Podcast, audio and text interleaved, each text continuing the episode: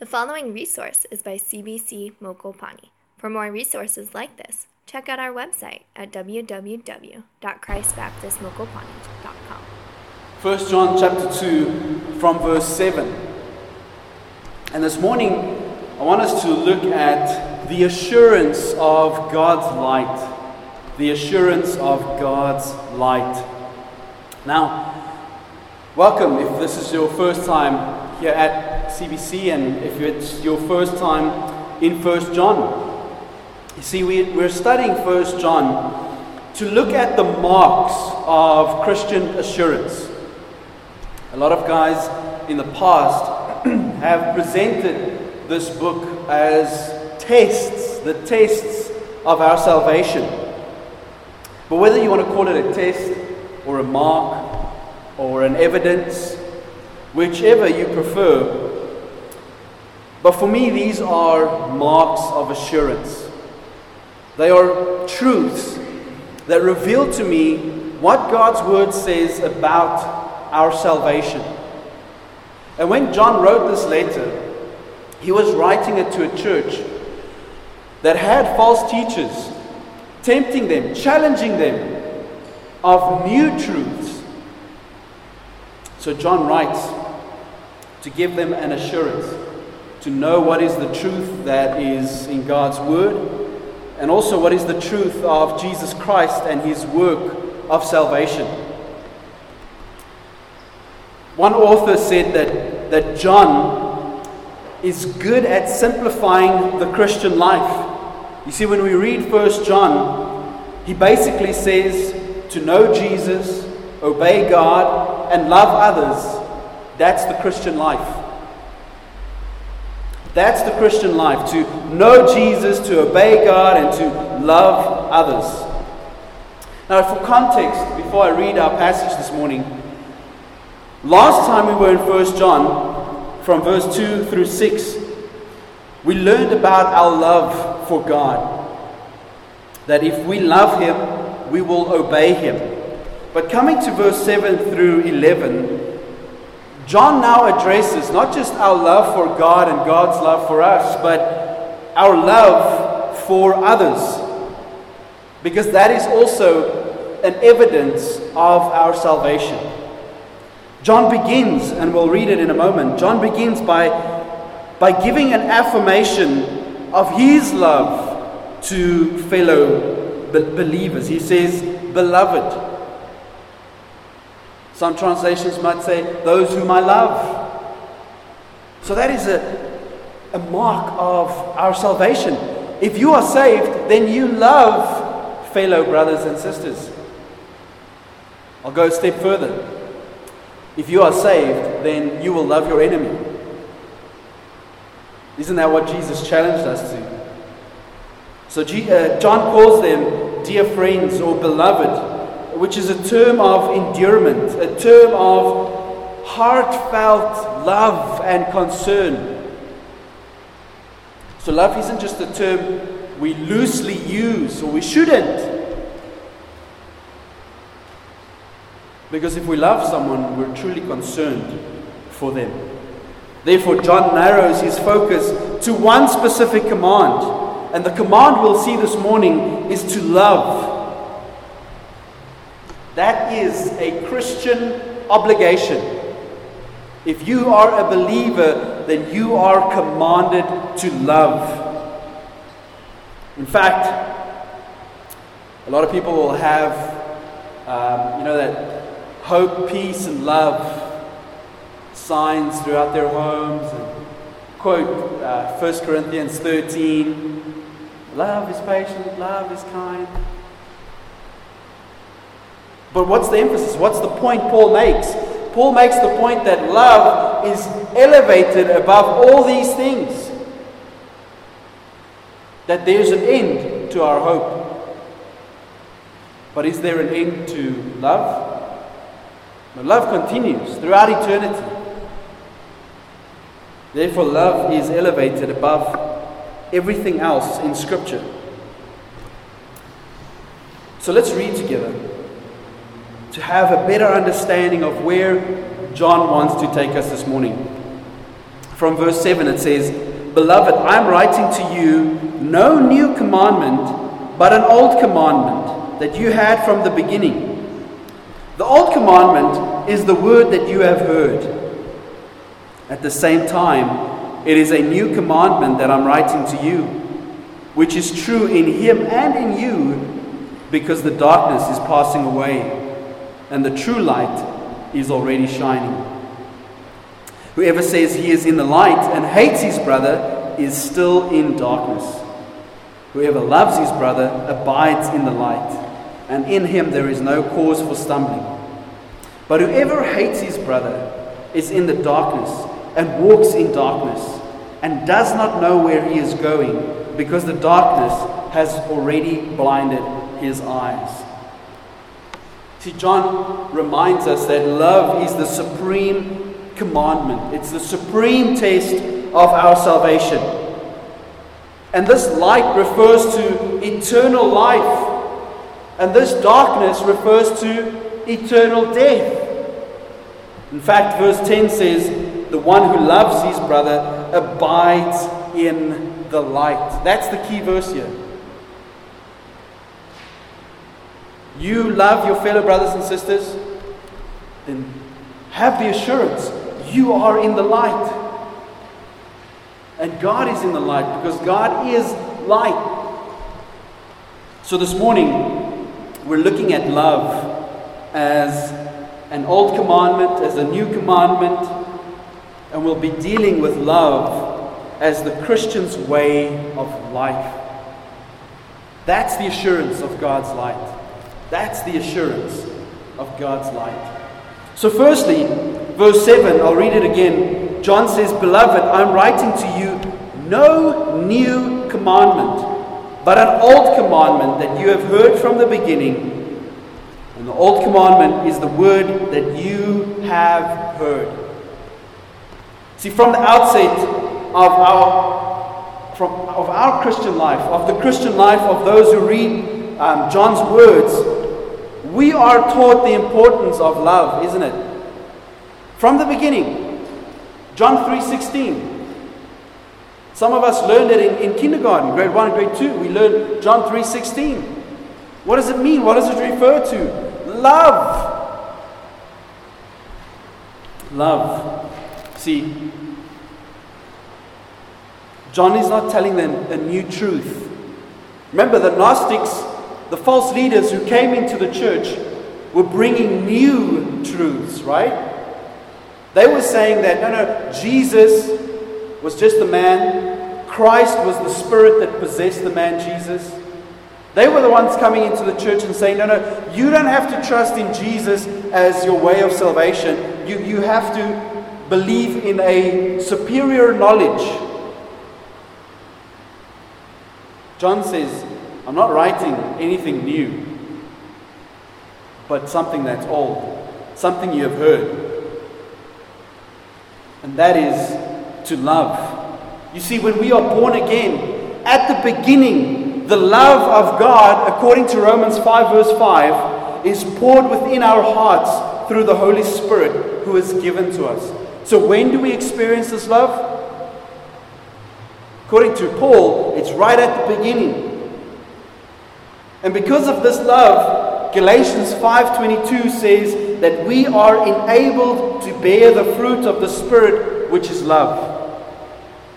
So if you are a Christian and you say, But I cannot love, see the problem we have? You can't be a Christian and say, I cannot love. Because you have the love of God from the beginning, who's been poured into your heart through the Holy Spirit. Let's take the author, for example, right? John. John wasn't always known as the apostle of love.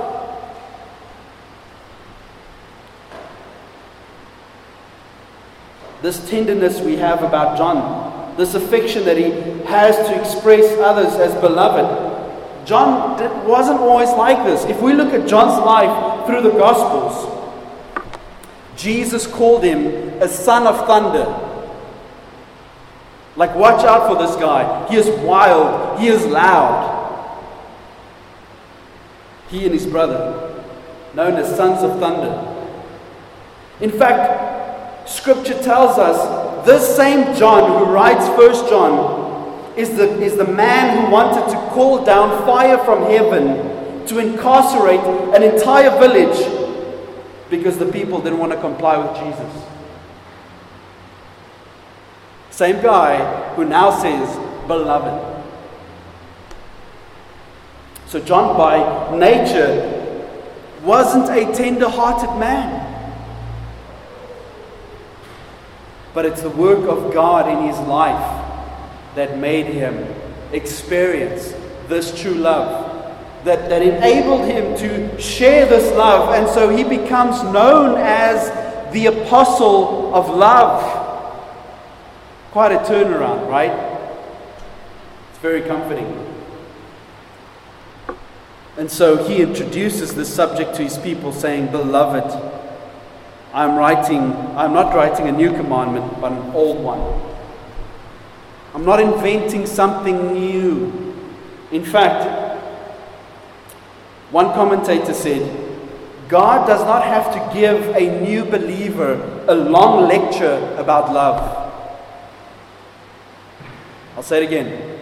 God does not have to give a new believer a long lecture about love. Because 1 Thessalonians 4, verse 9, rightly says, Concerning brotherly love, you have no need for anyone to write to you for you yourselves have been taught by God to love one another. It's almost as if they are saying it becomes instinct, right? When we are born again, it should be instinct to love one another. Perhaps we can go way back into the Old Testament.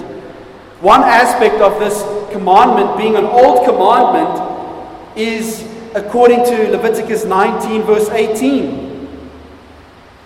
The Lord says, You shall not take vengeance or bear a grudge against the sons of your own people, but you shall love your neighbor as yourself. I am the Lord. It's an old commandment. It's given to the people in the beginning. Another aspect of it being old, we could say, but it's, you know, it was first written in the Old Covenant. In fact, Jesus quotes the Old Testament with regards to how important it is to love one another. In Mark 12 28, when the scribe comes to Jesus and he asks him, What is the greatest commandment? What did Jesus say? To love God and to love your neighbor to love God and to love your neighbor. But in addition to this, Jesus teaches that you are to love your enemy. In Matthew chapter 5, we read, Love your enemies and pray for those who persecute you. I have I've been introduced to, to Christians when visiting various churches. And it's funny how I sometimes meet a character who's introduced as, you know, here's Peter. Um, he's rather a hard man, but we love him. Now, when I look at these words, don't these words tell us that we should be described as this is Peter, a loving man?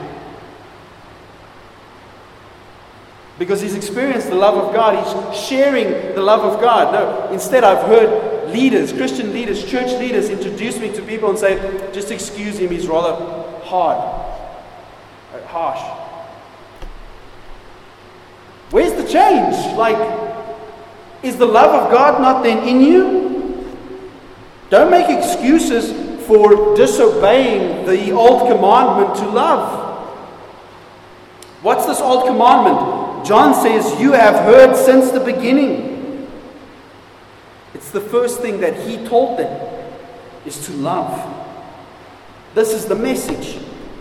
It was the command to believe in God's Son.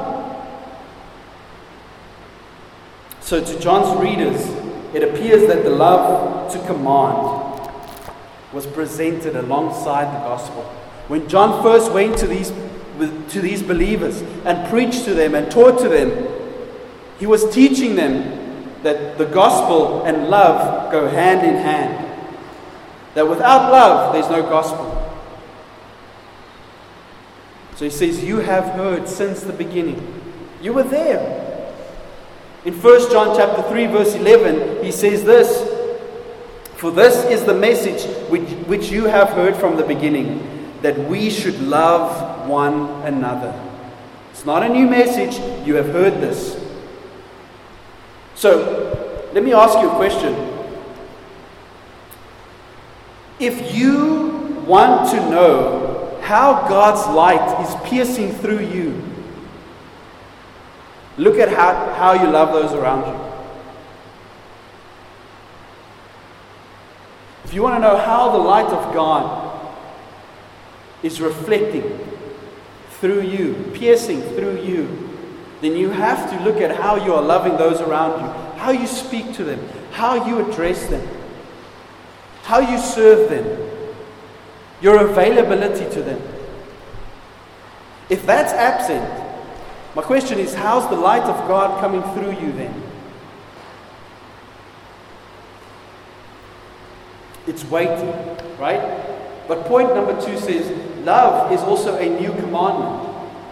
Love is also a new commandment. Verse 8 At the same time, it's a new commandment that I am writing to you which is true in him, who's that? Jesus, and in you, because the darkness is passing away and the true light is already shining. I love this. Why is it new if it's old? I'll give you a clue. John 13, verse 34. If we compare this command with what Jesus taught the disciples in John 13. Jesus said, A new commandment I give you that you love one another. Is that new?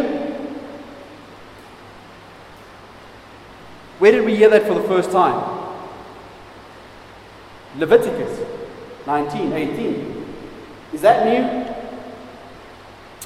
The verse continues Even as I have loved you that you also love one another. Oh, that's new. That's new. They have seen and experienced Jesus love them.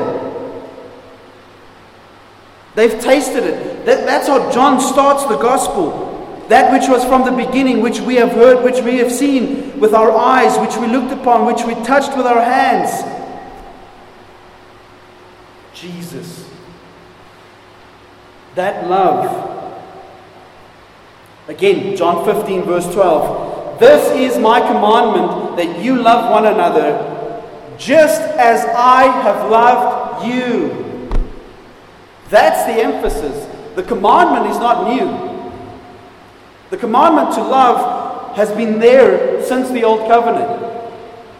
But now Jesus is saying, You ought to love as I love you. And you've seen that, you've tasted that, you have experienced that. So, what's the qualifier? Jesus, what's the qualifier Jesus adds to Leviticus 19? As I have loved you. And what was his example?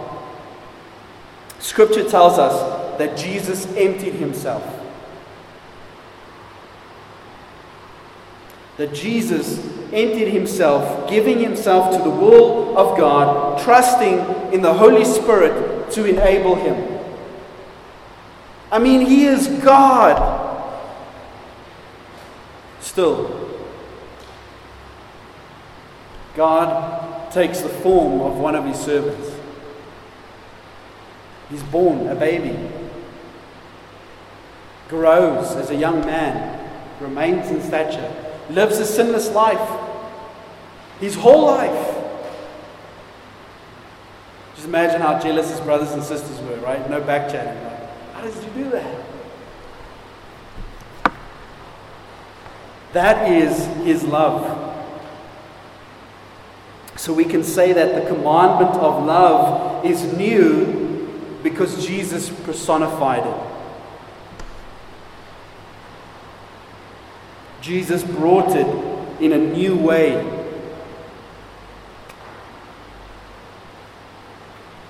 Jesus raised love to a higher standard for the church when he commanded his disciples to imitate his love. He says, This is the way I love. Therefore, I command you to love the way I love you. Not any other way, but the way I love. I mean, never has the world seen such perfect love until Christ appeared. A perfect love. So Jesus displays this for us. Perhaps John 13, verse 1, is the best example for this.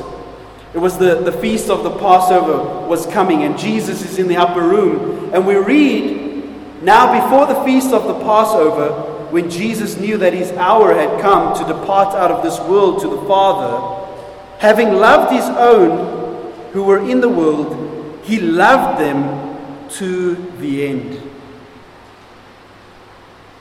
How should we understand that? What does that mean? He loved them to the end. To the end of his life? To the end of their life? No. When we interpret this, it simply says he loved them to perfection. He loved them to perfection. Listen, what does Romans 5, verse 5 tell us? Does it tell us that God's love for us grows? or that God's love for us is already perfected. It's already perfected. His love for us doesn't get any bigger or smaller, it's already perfect. And so Jesus in the upper room begins to reveal once again just what this love is, how it looks, how it serves. I mean, didn't he wash the feet? So, we can say that there are four ways in which this commandment to love is new. First, it was, an, it was new in the emphasis to how Jesus gave it. Jesus brought the command of Deuteronomy 6 and the command of Leviticus 19 together and declared it that the whole teaching of the law and the prophets hung upon these two commands to love the Lord your God and thy neighbor. One command. He married them. Secondly, it's new in the quality in how Jesus gave it. Jesus said to his disciples to love them as he had loved them. And how did Jesus love? With a selfless love, with a sacrificing love, even unto death.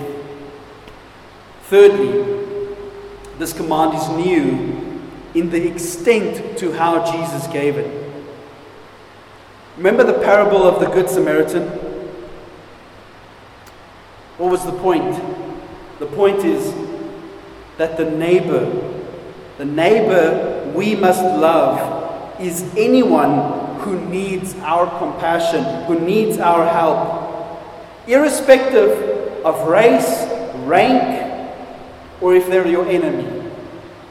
That is who you are to love. And finally, this love, or this commandment to love, is new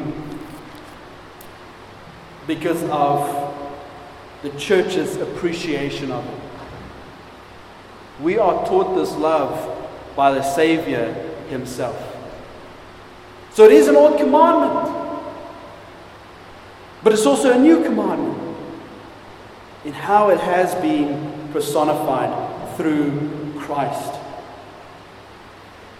Now, we as the church have the responsibility to reflect this love, to share this love, to reach out with this love. Therefore, I come to our final point this morning. Love as a new way of life. From verse 9, we read the following. Whoever says that he is in the light and hates his brother is still in darkness. Whoever loves his brother abides in the light, and in him there is no cause for stumbling. But whoever hates his brother is still in the darkness and walks in the darkness and does not know where he is going because the darkness has blinded his eyes. See, what John has taught us this far is that being in the light means fellowship with both God and fellow believers. That's what it means to be in the light. It's a condition that's made possible by the nature of God who is light. So if you hate your brother, no matter what you profess, you are in darkness.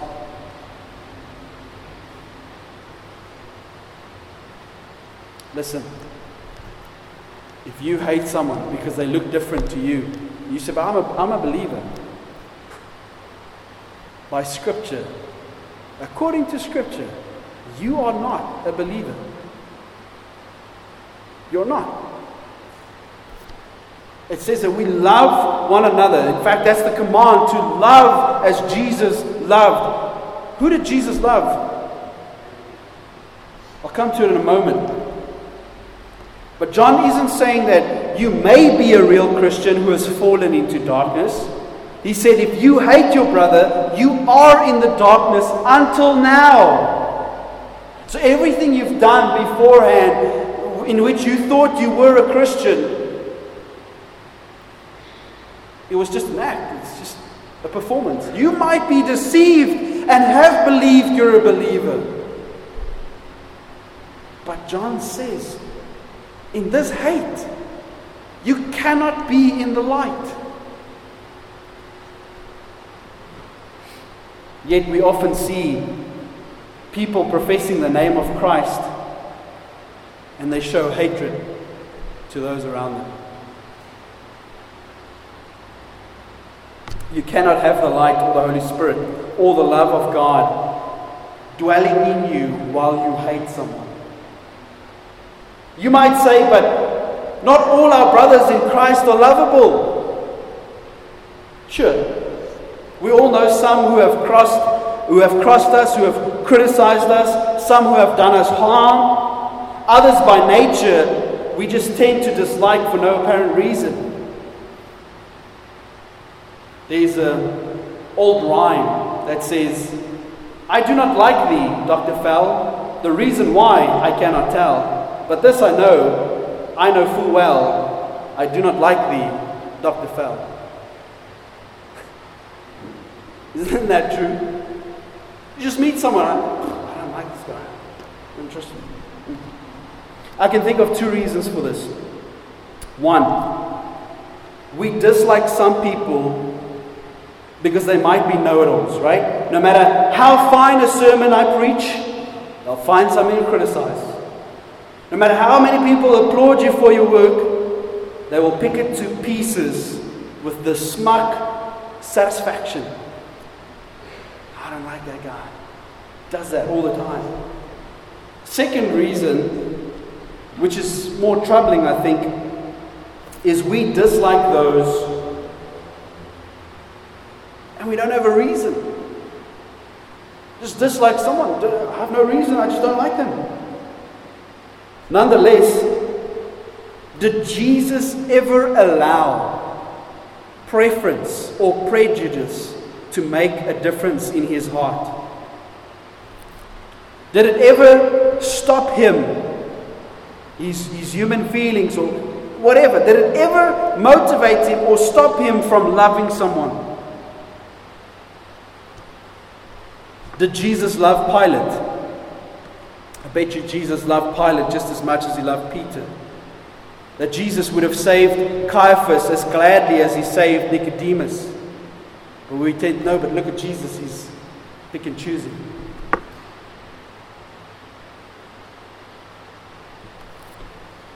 This is what John remembered about Christ's love.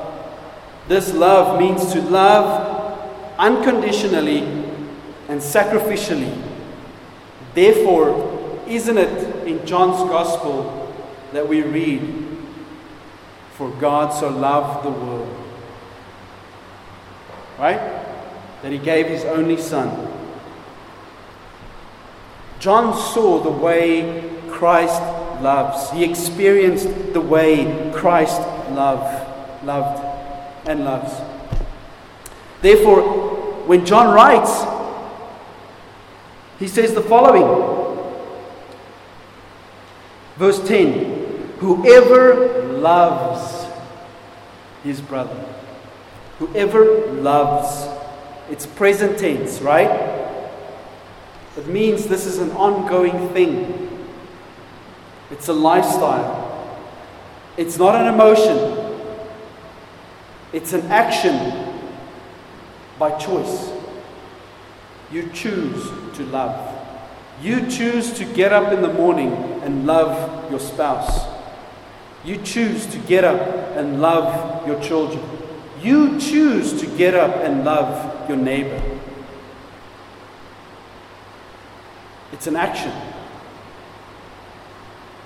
I don't feel like loving my enemy. You don't have to feel like it, you just have to do it. That's the grace, I suppose.